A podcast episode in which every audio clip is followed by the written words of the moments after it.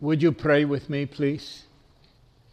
Oh, Father God, as we come to your word, I just ask that your Holy Spirit would inspire it in us, that your Holy Spirit would inspire my words, that your Holy Spirit would inspire the hearing of my words.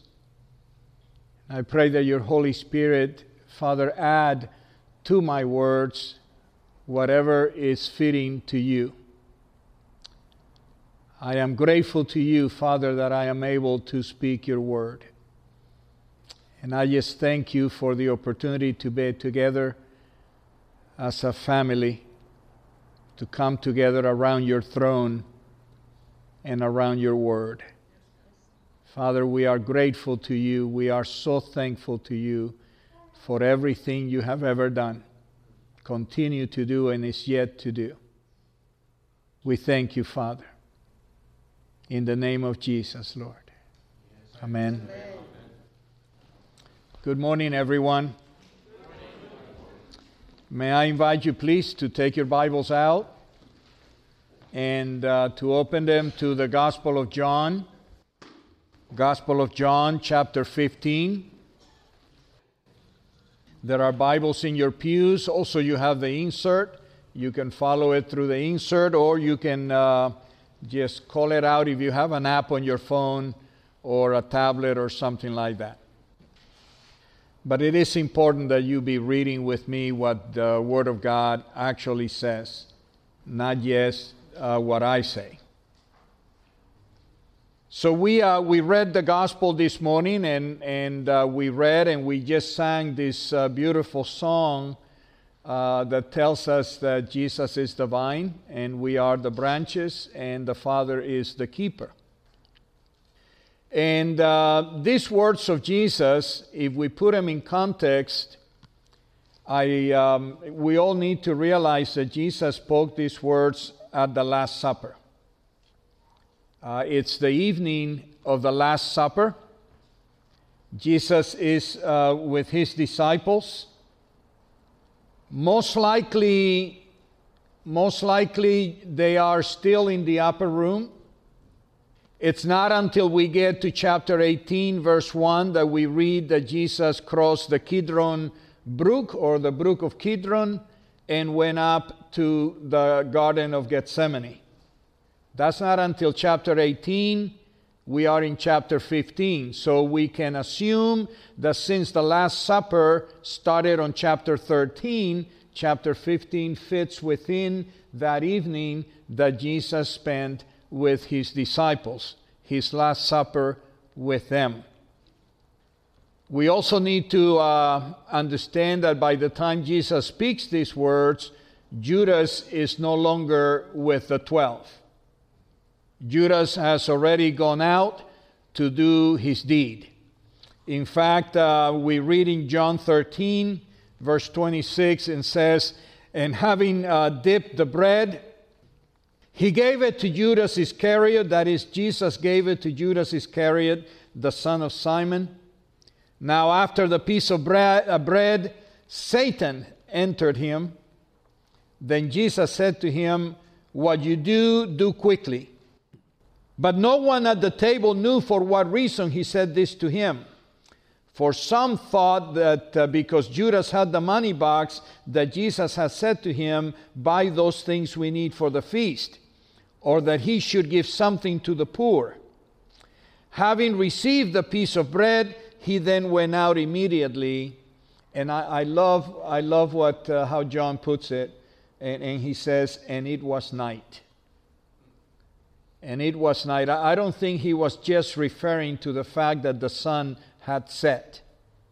I think he was referring to the darkest night of history. Uh, the night in which Judas went to sell out his Lord and his Master for a few coins, silver coins. So John finishes that telling us of Judas leaving the upper room by saying that it was night. So Jesus is in the upper room. What's this uh, Last Supper about? What's happening this evening? I just want to give you a few brief things that are happening this evening. First of all, I think Jesus was celebrating um, an early, a day early, the Passover, the Passover of the Jews. I think uh, Jesus was celebrating Passover. If you remember uh, what the Passover signify, you remember that uh, God had told Moses to tell the people to go ahead and kill a lamb. Go ahead and, and take its life. Go ahead and, and butcher it. And take some of the blood of that lamb and take the blood and paint it on the doorpost of their house because that day the angel of death, which is the last of the plagues of Egypt, was going to pass over. And when he would come to one of these houses where the blood of the lamb had been painted on, he would know to pass it over, to not visit it, to not kill the firstborn. Thus we get the term Passover. As Jesus is celebrating the remembrance of the Jewish Passover, Jesus also takes bread, signifying that he is the Lamb of God, that he is the Lamb that God is given for the people. And he takes the bread, and after he blesses the bread and, and commits it to the Father, he breaks it in an act of his own body being broken, being slain, being killed. And he just breaks it and says, This is my body, which is given for you. And then he takes some of the wine, and again, after he gives the blessing, he says, This is my blood. This is the blood, like the Lamb of God caused the angel of death to pass over. This is the blood that would cause you and cause death to pass you over in the future. It is in my blood that you will have eternal life. It is in my blood that you will not see death. Your body may die and be buried, but you will live forever through the blood of the true Lamb of God. Every other lamb was a symbol of what was to happen, but he was the true lamb that God was offering for the sins of the world. And he, through, the, through that Last Supper, is taking the place of the Lamb of God and showing the people or showing his disciples that what he's doing by his death is he is freeing all of us from the slavery of sin as the Jewish people had been freed from the Egyptian slavery. And that's part of what's happening that night. But if you continue following the teaching of that evening, Jesus begins to tell them after he celebrates the Passover and after he washes their feet, Jesus begins to tell him that he's leaving. That he's leaving them. That would be the last Passover meal he would eat with them. He's leaving them, but he also assures them that he is coming back for them. If you remember in chapter 14 of John, Jesus says, In my Father's house there are many rooms. I'm going to go and prepare one for you, but I'm coming back to get you so that you can be with me wherever I am. Jesus is saying, I'm leaving, but Jesus is saying, I will come back to get you and bring you to myself, to that place we call the Father's house. So he teaches them on it. The second thing Jesus teaches that evening to his disciples is that he's not leaving them orphan.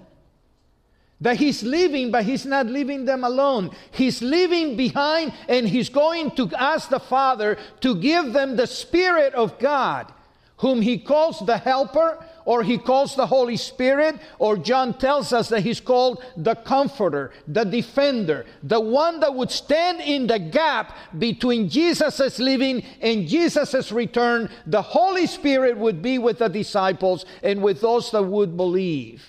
So he says to them, I assure you, you are not alone, nor my living here, this earth, means that I'm abandoning you. I'm living with you the Holy Spirit.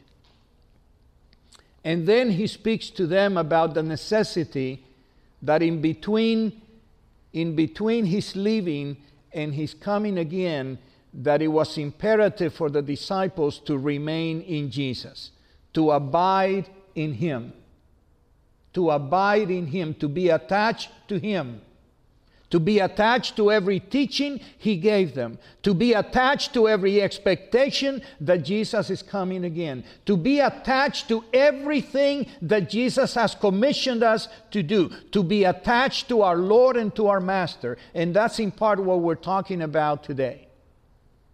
But he also tells them and he teaches them about being in relationship with each other. And if you remember, this is the night that we call Maundy Thursday because it's the day that Jesus gave the commandment not only to celebrate the Passover, but he gave the, command, the commandment that we are to love one another. That we are to love one another. He's not leaving us alone, He's leaving the Holy Spirit, but He's also leaving you to one another.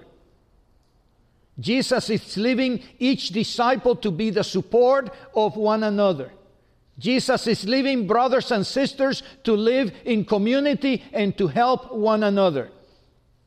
Jesus teaches them that we are to love one another as the Father has loved him. And he also teaches them that evening that the world will hate them. And if they're going to survive the hate of the world, they're going to survive it through the Holy Spirit and through the community of believers, helping one another, encouraging one another, healing one another that's the only way we're going to survive as a church from Jesus' having left to Jesus' return.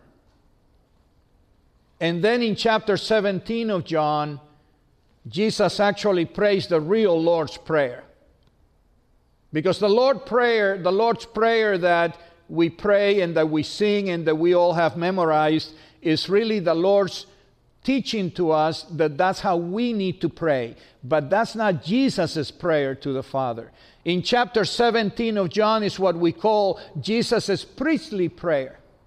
And if you read Jesus' priestly prayer, he states to the Father his concern in that prayer. And his concern is for every one of his disciples. And his concern is for everyone that will believe after them because he knows that they're going to be at the mercy of a world that can be pretty cruel against Christ and against the teachings of Christ and against the followers of Christ. So, Jesus' prayer, if you read it, Father, glorify your Son as your Son has glorified you. I pray to you for these men and, and these women, I would add. I pray to you for them.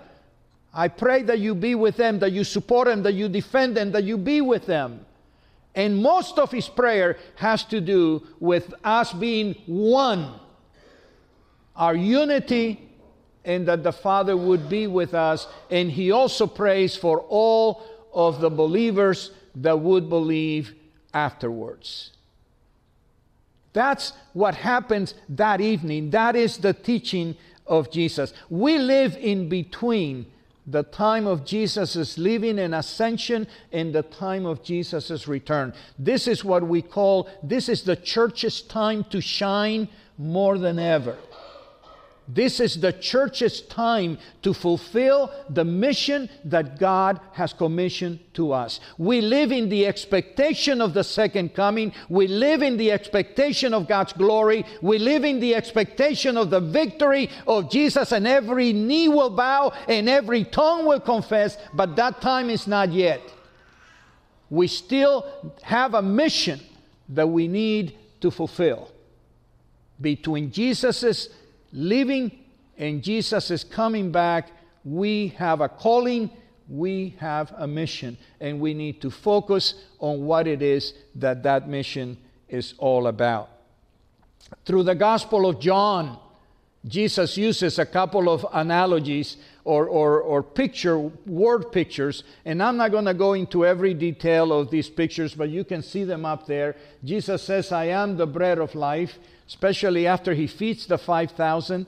Then he says, I am the bread of life. If you eat of me, you'll never hunger. And then later, when he, uh, when he heals a blind man, he repeats several times that he's the light of the world. And then he says, I am the door of the sheep. and then I am the good shepherd. And then at the resurrection of Lazarus, he says, I am the resurrection and the life. Whoever believes in me will never die. And then he, uh, at the Last Supper, when the, the disciples are wondering, where is he going? How do we go there? I mean, how do we find the way? Jesus responds and says, I am the way, the truth, and the life. And then the last of the I am sayings of Jesus is this one we read today I am the true vine. I am the true vine. And I think it's very important that we focus on those words. I am the true vine. Jesus has already said to us before when he spoke about him being the door of the sheep and telling us that salvation is by going through that door and door alone. And he's told us that everyone else that has tried to come into where the sheep are are thieves and robbers. Remember that? I preached on that a couple of weeks ago. Everybody else other than Jesus is a thief and a robber. They don't care for the sheep the way he cares for the sheep. He calls them by name and he they recognize his voice. He is the door of the sheep and he's the good shepherd. Now he tells us that he is the true vine. Whenever he says, I am the true vine, means that there is a false vine, right? If he says he's the true vine, it's because there is a false vine. The false vine, from Jesus' point of view, is the Judaism of his day. The rabbis, the Pharisees, the Sadducees, the scribes, all those teachers that are going on, he says they are not the true vine. I am the true vine of the Father. I am the true vine. There's two things I want to say to you. He's not the first person to say those words. First of all, the Essenes, those that wrote the Dead Sea Scrolls, they separated from, from Jerusalem precisely because they considered that the Judaism of the rabbis, the Judaism of the Pharisees and the Sadducees had been adulterated, that it wasn't the true Torah of God, that it wasn't the true Word of God, and they had separated to live in caves, and they're the ones that wrote and caused to write the Dead Sea Scrolls. They felt they were the true Israel, the true uh, people of God. So, Jesus, when he says he's the true vine, he's not alone. But then the prophets have said this before. Take a look at what Jeremiah wrote years before Jesus. Jeremiah writes in 221 Yet I had planted you a noble vine a seed of highest quality. How then have you turned before me into the degenerate plant of an alien vine? Psalm 80 speaks of the same thing.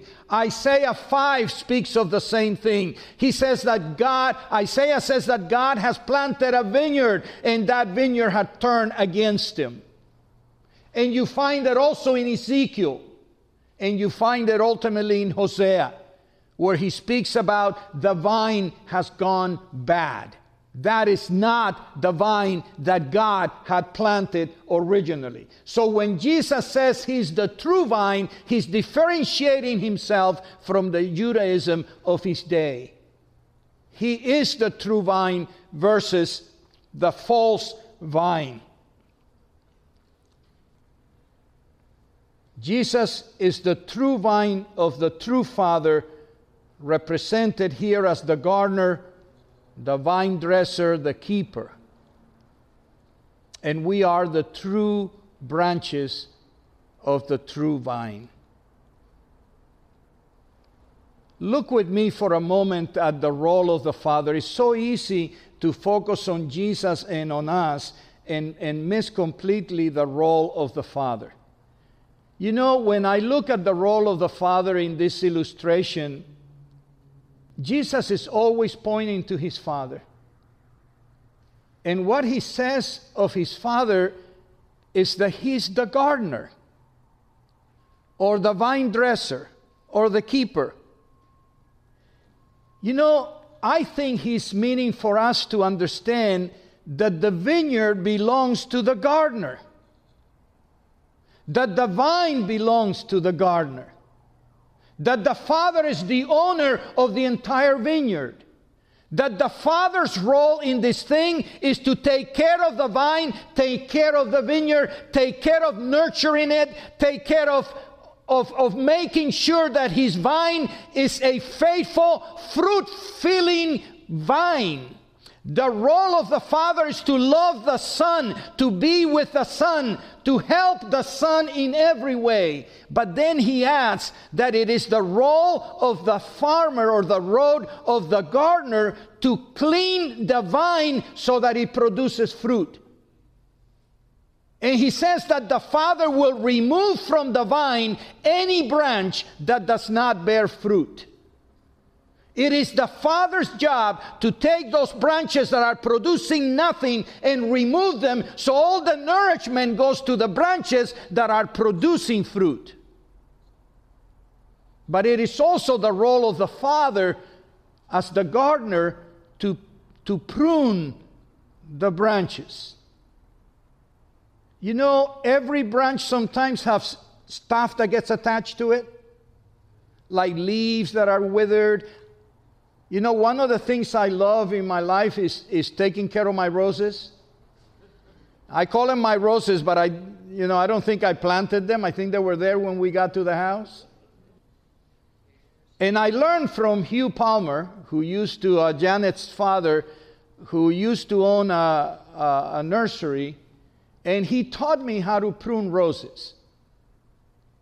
And there's two things that I've learned about roses. No, number one, I want you to know my gardener comes and he, he mows the lawn, but I tell him, don't touch my roses. The roses are mine. It's the only thing in my life left where I actually touch the ground.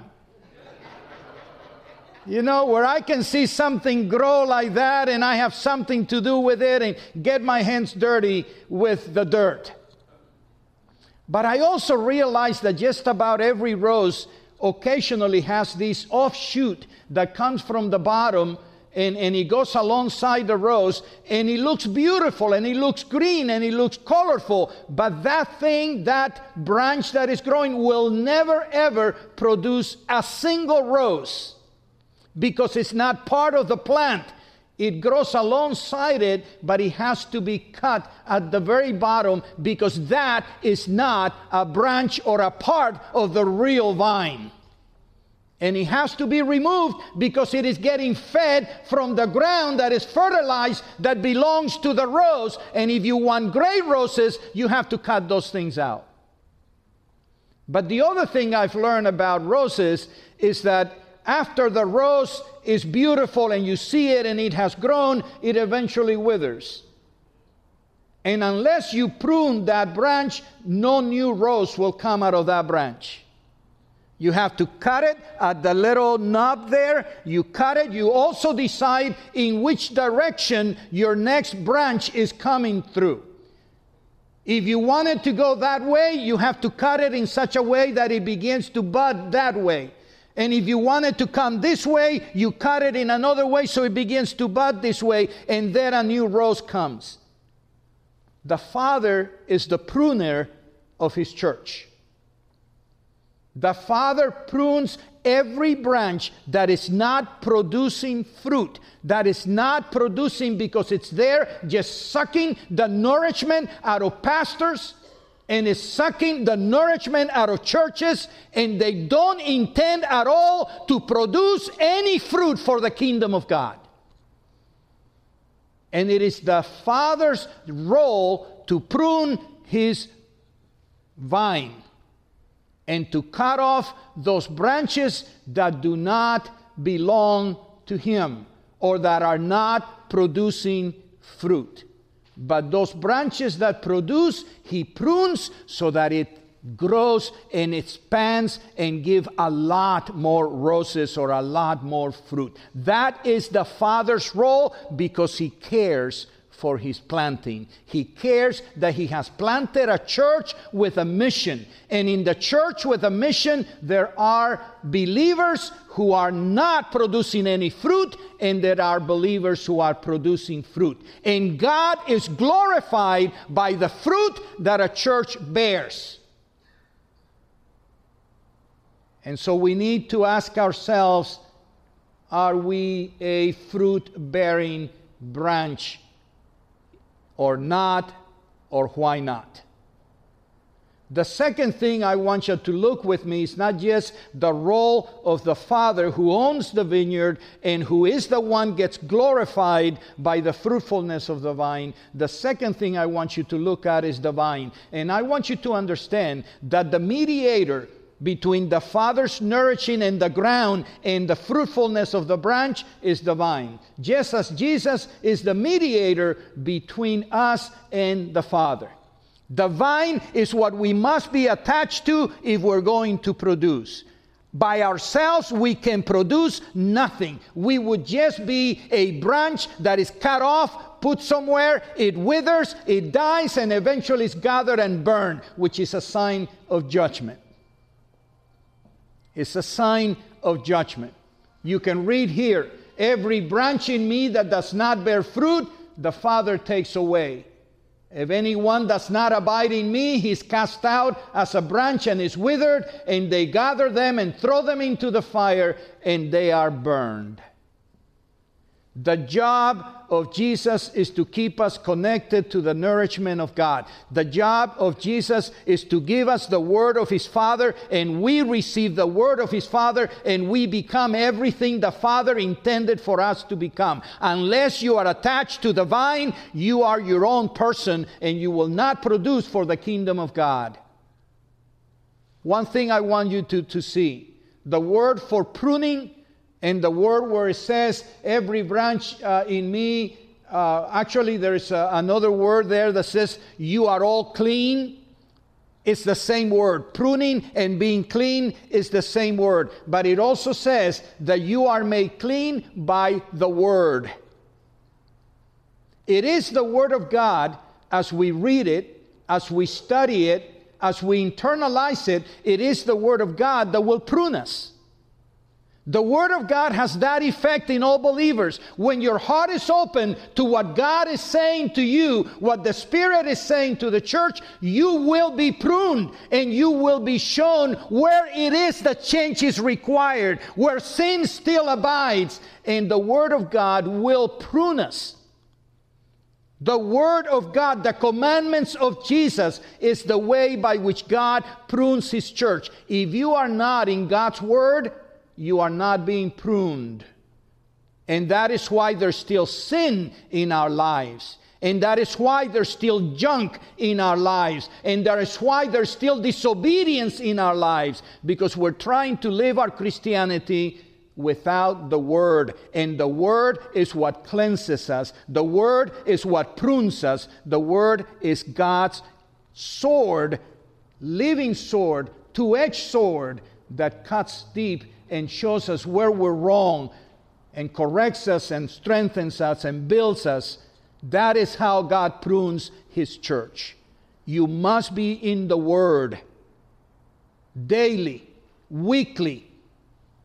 We must love the Word, want the Word, desire the Word, look for the Word.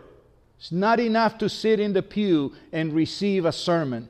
You must let the Word of God in. Otherwise, every sermon that I preach goes in one ear and out the other. And you won't remember the one I preached three weeks ago because you're not in the Word. You need to be in the Word daily, weekly. And you need to hear things over and over and over. And every time you hear it, you get pruned a little more. And you grow and you mature and you become what God intends you to become. The job of Jesus is to keep us connected to the Father. The job of Jesus is to be the mediator between the gardener and the branches. We get nourished through Jesus. We get nourished because of Jesus. We live because of Jesus. The branch cannot live unless it is attached to the vine. But the only reason for the existence of the branch is so that it bears fruit. The branch is not there to look pretty. The branch is there to bear fruit because the fruit is what brings glory to the gardener. The fruit is what brings glory to the gardener, and it shows that we are of Jesus, that we are his disciple. And so, the question that I have for you, I repeat, is how are you doing with fruitfulness? How much fruit are you producing? How much, much fruit do you want to produce? Is God being glorified in your life? When people see you or people get to know you, do they glorify your Father who is in heaven? How much fruit are you producing? Are you just looking pretty in the church? Because we are in that in between time between Jesus leaving and Jesus coming back. And when he come back, comes back, we're going to be held accountable for what we have done with the gospel. Fruitfulness requires that we show the world the goodness of God, the hard work of the Father. Fruitfulness is about loving others like God has loved us. A living love, not just a four letter word.